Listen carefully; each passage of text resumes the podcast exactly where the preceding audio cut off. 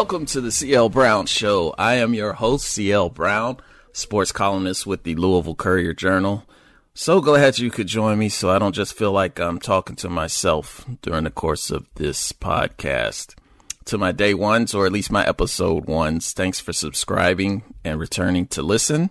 For those of you new here in this space, I hope by the end of this show every week you'll leave it both entertained and educated from interviews with guests that range from national sports figures to those with local ties. Coming up in the next half hour of the show, I have a sit down with NC State transfer Devin Leary, who has big shoes to fill at the University of Kentucky, replacing quarterback Will Levis. But first up, let's talk Florida State, the ACC, and conference realignment in this segment of the show called CL Sounds Off.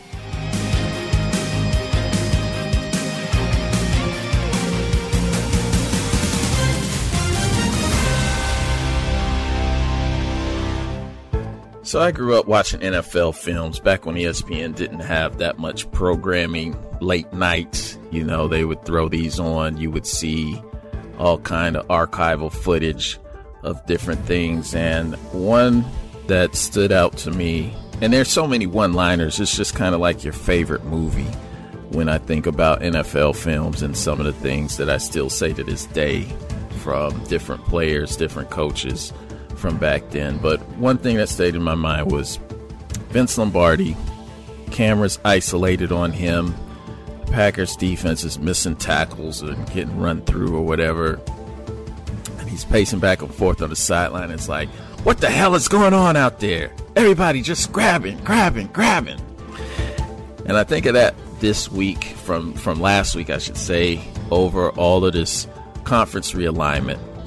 Um, everybody's grabbing. They're grabbing for the bag.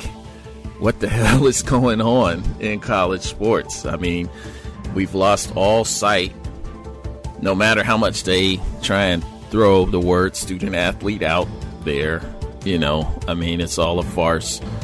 And these administrators, these college administrators, are going to do whatever it takes to make the most money. I mean, this is pro sports. If you still think of college sports as being amateurism, that it's it hasn't been for a very long time, but last week should really, really drive that point home in your mind when you'll have Oregon and Washington also joining the Big Ten, making these cross country trips that really don't make any sense for, you know, these Pac. I was going to say these Pac 12 schools, which they still should be, but, you know, these schools on the West Coast to be coming east, uh, far east, uh, not, not just to the Midwest, not just to to the Michigans of the world, but coming all the way over to Maryland.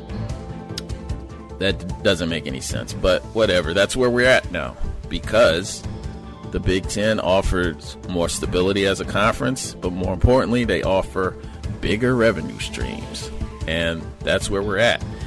And and my one question is really just to Florida State or any school wanting out of the ACC like, how much is enough? You know, how, how much? You just got a record cut of revenue, $40 million. Why does it have to be what the, AC, the SEC is getting? Why does it have to be what the Big Ten is getting? You can't, with $40 million, you can't, you know, the, we're, we're out of the facilities race now because it's more about NIL money. That's what's getting recruits to campuses. It's not about the bells and whistles, the uniform changes, all of this extra stuff that we've gotten caught up in in college sports to get kids to campus. It's really about how much money can they make, you know, a- along with what it's always been about playing time and can you get me to the league, you know, at least in the, the revenue sports uh, where where that makes sense. And if money alone, if revenue alone was what determined a winning program from a losing program from a mediocre program, then how come Wake Forest beat the Noles in football the past three times they played? You know, how come Texas A&M hasn't won a national title in football since before World War II? You know, uh, maybe instead of building these slides and football complexes and adding barbershops and recording studios. These athletic departments should be worried about bringing in people, bringing in coaches, bringing in talent who can be developed and who can win games. That's it. No bells and whistles. No worried about the Joneses. Just worried about putting forth the best product on the field or on the court that you can. And so it's kind of funny. We've seen Nebraska, we've seen Maryland make these kind of moves that were basically, you know, motivated by money, motivated by the revenue streams, and they're pretty much irrelevant. I mean, Nebraska used to be this national power, used to be you know, that was a destination school for football. And that Tommie Frazier video of him running through the Florida defense back in the 90s, that might as well be in black and white. that was a long time ago. And since they joined the Big Ten, they've just been buried. So you have to ask yourself do you want those copies of revenue checks replacing trophies in the display cases? Because that's, that's about what you're going to get if you leave just for the simple fact of revenue distribution. So anyway, I got to keep this podcast moving because I could go on lamenting on this topic, but but I also want I want to leave on this too. I don't want to hear any coaches or university presidents, athletic directors, whatever, etc., at all complaining about NIL ever again. Realignment has done considerably more to damage college sports than NIL and I haven't heard anyone in power calling the Congress to help stop it like they have for NIL to try and create some federal legislation. Go check episode one for that. the only checks that they want to stop are the ones going to players getting a buck fifty for signing autographs for two hours. And there's something wrong with that. That's enough sound off. Up next, we're talking Kentucky football. I am here with Kentucky quarterback Devin Leary. Devin, thank you for being on the show. Yes, sir. Um, and welcome to Kentucky. Appreciate it. Thanks for having me. well, I, I want to jump right in with coming off of last year at NC State. You got injured. What was the process like of rehabbing for you? Um, and and yeah. kind of what was your lowest point there? Yeah, I mean, it, it was a, a unique injury, I would say. Um, you know, I remember when it first happened, you know, obviously off the hit, something didn't feel right. Um, kind of got the exam next morning and, you know, found out I tore my pec. And, uh, you know, I remember my athletic trainer kind of saying that they'd never really seen a torn pec with a quarterback. It's more so, you know, a DN going to reach for someone and kind of gets pulled weird.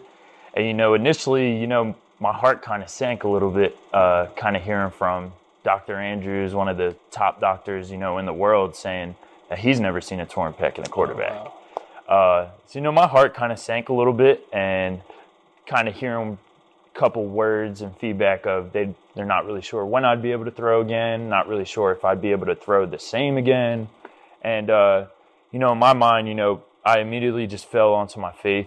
I fell, you know, onto my family um, and really just prayed hard. I mean, uh, I knew as much as I could control was every single day coming into the rehab with a positive mindset, whether it was just, you know, lifting my arm up a little bit or doing certain shrugs. But, you know, I just trust the process and very thankful for, you know, starting with NC State trainers, Justin Smith and his staff, and then coming here and Gabe at the time, uh, he left and is now with the Steelers. But Evan and everyone here just really pushed me um, every single day. Now here I am today, 100%. And uh, thank you to Dr. Andrews as well, who operated on me to, you know, make sure everything is smooth sailing.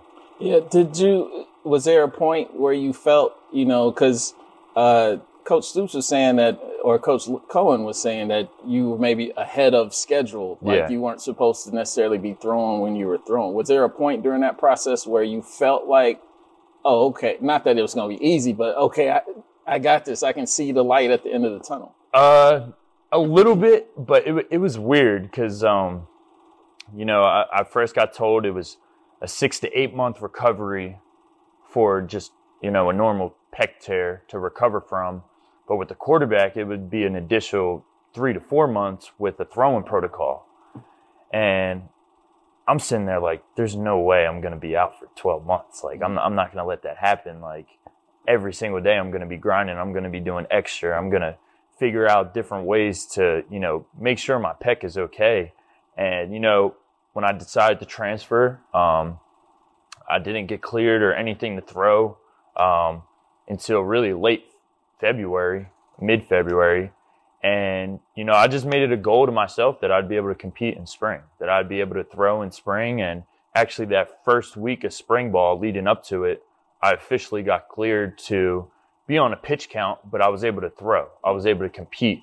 And, you know, that kind of just clicked in my head that, all right, even though I'm still working this thing to get back full 100%, I could still do it. And I mean, that's just all goes out really to the man above for just blessing me with, you know, the t- determination to, you know, get back on my feet, getting back, being able to move my arm again. And now here I am 100%. So it's pretty awesome. Yeah. Even within that, though, one, one of the things that JJ Weaver said was that um, there was a point during practice, I think you were doing some kind of, uh, they were doing some kind of blitz yeah. scheme or something.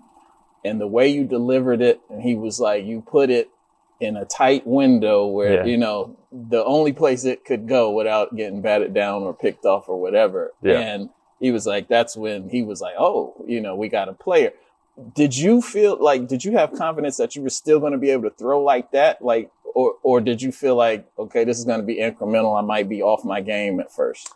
I did. I mean, I honestly did. It's kind of like playing in the game, you get banged up a little bit, but you know, in the heat of the moment, when your adrenaline is going, you just fall back to your natural ability. Um, and I think the biggest thing for me, uh, just going into practice, kind of like the JJ example, you know, I feel as if when I'm out there and the ball snapped, there's nothing wrong and there's nothing that's ever been wrong with me.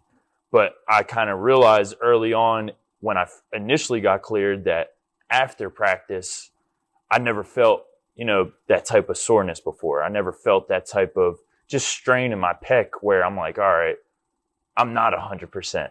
Um, but when I'm on the field, I feel as if, you know, nothing ever happened. I'm, I'm back good as new, 100%. But, you know, early on into the spring phase, I had to realize, okay, clearly I, I, I had a major injury that I had to get operated on after practice. I really needed to grind the rehab to make sure that where I am today, I could truly be hundred percent. Yeah, which I am. So, uh, take me through the process of transferring. Okay. And first, let's start with how much did you consider staying at NC State? Yeah, I mean, it, it was a really, really tough process. Um, I did consider staying at NC State. Um, and I could honestly say, you know, after I got injured, uh, my mindset kind of shifted a little bit to preparing for the next level. Um, you know, I'm a I'm a six year guy now, um, and that was last year was my fifth year. So, you know, originally going into that season, I wanted to put back to back seasons together and being able to declare. Um, and you know, when I got hurt, you know, I was kind of just like, all right, that's it, like time to go on to the next level. Um, but like I was saying, because of the injury I had, the feedback I was receiving from experts and doctors was they didn't know if I'd be able to throw for a combine or they didn't know if I'd be able to throw for a pro day. So that made me once again fall back on my faith and my family of, all right, well, I don't want to, you know, go out like this and be an NFL prospect with all these coaches not being able to see me throw. I feel as if personally I owe it to myself to have that opportunity, to be able to put my best foot forward if I want to advance to the next level and you know just kind of talking to my family and just people I truly trusted. I felt like a fresh start was best for me, um, and I just felt like being able to develop in an NFL system, being able to develop around a guy like Coach Stoops and a guy like Coach Coen will not only help the team, but you know help myself develop as an NFL player of what I want to be. You're, you're actually answering questions that I have really without even knowing it in advance. So just, just to clarify though, did you, did you officially get NFL input into the decision? Like, did you kind of just see what, what are your, th- you know, what are their thoughts on you? Yeah. Yeah. Um, you know, I knew going into 2022, um, just talking to some you know, NFL guys and people around the league, my stock was pretty high up. Um, and you know, throughout when I got injured, um, and kind of the word got out of what my injury was, when I'd be able to return, and hearing from you know doctors of they're not really sure how I'm going to return or when I would, my stock kind of fell. Um, and you know, I started getting word uh, week by week that you know it was kind of falling under the radar because I mean, obviously credit to all these coaches. Why would you draft someone, especially a quarterback, without seeing them throw? And that was a big thing for me was, you know, I had to see from their perspective, looking at a player like myself in my situation. And like I said, I wanted to owe it to myself to put my best foot forward of being able to throw and being able to have that pro day and combine. Yeah. So working with uh, Coach Coen specifically, yeah. given his NFL background and given that the best season that Will Levis had was when Coen was here as, as OC. Um, how much of that appeal, you know, was why you ended up in Lexington? Yeah, I mean, obviously having Coach Coen here is like Will was kind of telling me through the transfer portal is a quarterback's dream. I mean, he's a guy that knows what it's like to operate at a high level. He's been around Jared Goff, Matt Stafford. He's played the position. He's had a I mean, he's broke tons of records when he was in college. So he knows what it's like to see from our point of view. And being able to sit in on these meetings with him as a player with the offense coordinator from that perspective makes me that much better of a player. But at the same time, it makes me want to strive for greatness because like I said, he's seen it at a high level and I'm able to sit in the room and watch clips of Matt Stafford and seeing how he's operating. But Coach Coen was right there with him and kind of understanding the behind the scenes of why he's operating this way or how he got to a certain throw. And now being able to have that resource with him is just, you know, making me strive every single day to be better than Matt Stafford, be better than Jared Goff. Just because, I mean, that's the standard. That's what he's been around. And, you know, every quarterback, every athlete, every competitor, they want to exceed that standard and set a new standard. And that's my goal with Coach Coen every yeah. single day.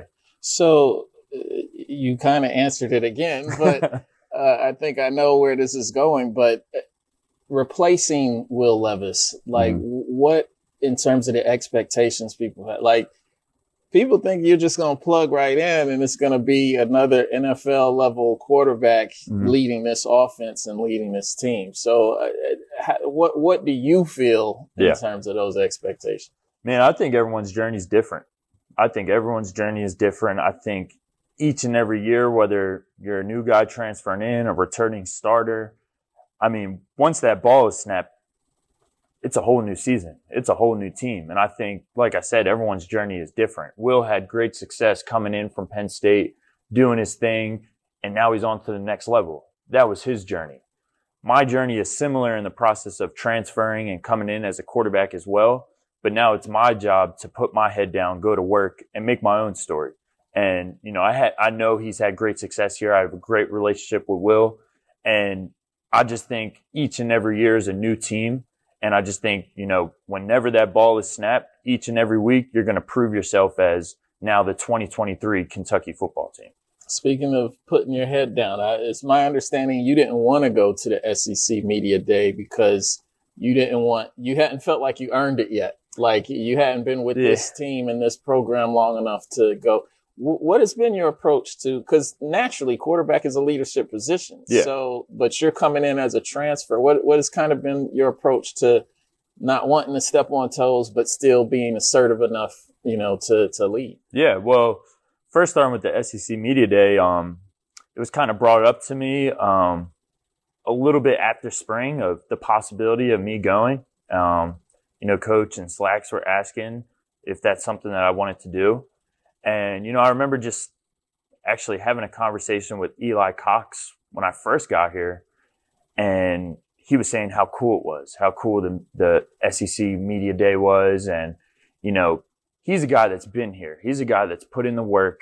Um, he's a multiple year starter. And even guys like Ox, JJ, you know, they help build this culture. They've helped build this program. You know, me, of course, it would be an awesome opportunity and I would love to represent Kentucky at the SEC Media Day. But I'm also the type of guy to have the perspective of these guys have been here too. And these guys have been in leadership roles as well. and they've elevated this program. So I kind of, in a sense, took the back seat of let these guys go because they're awesome leaders. They're awesome players as well. I just got here. Let me continue to grind. Let me continue to work, earn the respect of my teammates. And I've done that. I truly believe that. Um, and that truly just starts being in the film room, being in the weight room, being in the training room, being able to be healthy for my teammates. And, you know, it was awesome seeing those guys at the media day take cool pictures. And I was able to talk to them when they got back, just seeing how it was. And, you know, I was very happy for them. But, you know, for me, it's every single day, just going one day, winning the day and that's that's my biggest thing is just earning the respect of my teammates and you know now just continue to challenge them to elevate yeah how much do you look forward to the challenge of now playing in the sec which you know we always hear the hype every yeah. year about how much of a grind it is and how great of a conference it is i personally think the ACC has it's not like it's it's a slouch no, of a league, you no, know. It's not. But um, just what what are your thoughts on you know playing playing in the SEC now? Yeah, I'm excited. I'm excited. You know, I I always am able to turn on the film and watch teams like you know Tennessee, Alabama, uh, Georgia. I had an opportunity in 2021 to play at Mississippi State, so I got a kind of feel for what SEC football was about. But I mean, just like in any league, every single week you got to bring your A game because regardless if you're playing the top team in the conference or the bottom team, they're coming to knock your head off. And, you know, I kind of learned that at an early age, being able to play as a redshirt freshman. And, you know, now regardless of what league anyone plays in, I'm trying to have that mindset of every single day, every single week, you got to bring your A game because if not, you will be exposed.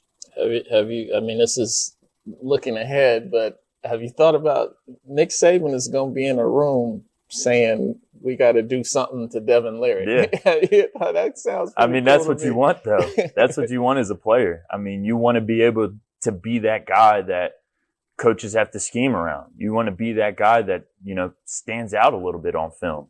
And you know, everyone always says the eye in the sky doesn't lie. And you know, my goal each and every week, and just starting in practice, is I want to put really good habits and really good performance on film every single play. And uh, I think that week will be pretty fun too because um, my little brother plays quarterback at University of Illinois. He's a freshman, redshirt freshman. His best friend in high school is uh, I'm not sure if he's going to be starting at Alabama or not, but his name is Jihaad Campbell. Um, big time recruit, plays kind of like an edge outside backer. Yeah. So I just know speaking of like your example of Nick Saban, I just can't wait for that to see Jihaad and to That's see how awesome. well he's doing too. Yeah, yeah that would be really cool. Awesome. It would be a cool moment for me. So, uh, speaking of scheme, how are there any similarities? Is it comparable with what you're doing here and what you've been doing, uh, what you did at NC State? A little bit. I think every offense, in certain terms, there's similar terminology, there's similar schemes, but you know, this is a true pro style type of West Coast offense, I would say. Um, you know, this is truly my first time taking snaps under center and doing play action stuff from there. Um, but you know, we have the ability to go fast too. We have the ability to run tempo, which is what I'm used to at NC State. Um, and fortunately, you know, throughout my career at NC State, I had uh, three different offensive coordinators. So this is now my fourth with Coach Coen. And you know, it's cool to learn. I think it's really cool to develop into these offenses and just really learn the system. But you could tell this one, out of all the offenses I've been in the past, translates most to the next level. And uh, just being able to learn from Coach Coen has helped not only me, but our whole offense. Yeah, what's probably been the biggest challenge about learning that system and yeah. Know, making those changes? Um, I would just say, like I said, the terminology being able to call plays in the huddle, being able to operate with a verbal cadence under center, um, and really just making sure we have the right shifts, the right motions, the right formation sets. Um, because this offense, you know, stems from uh, Kevin O'Connell with the Vikings, and I mean, you watch them, you turn on film, they're motioning, moving guys all over the place, and that's a little bit of what we do here. So it's my job to really, you know, orchestrate the offense and make sure that everything's set in place. You mentioned outside a second ago uh, with the media scrum. You, you, said the phrase something about that. That's not what UK football was about. Yeah. what is UK football about? You just got yeah. here, right? Well, I, am more so saying, um, hearing from Coach Stoops and just hearing from guys that have started last year, um, we want to respond better from a loss. We want to respond. Obviously, you don't want to lose. You want to win each and every week.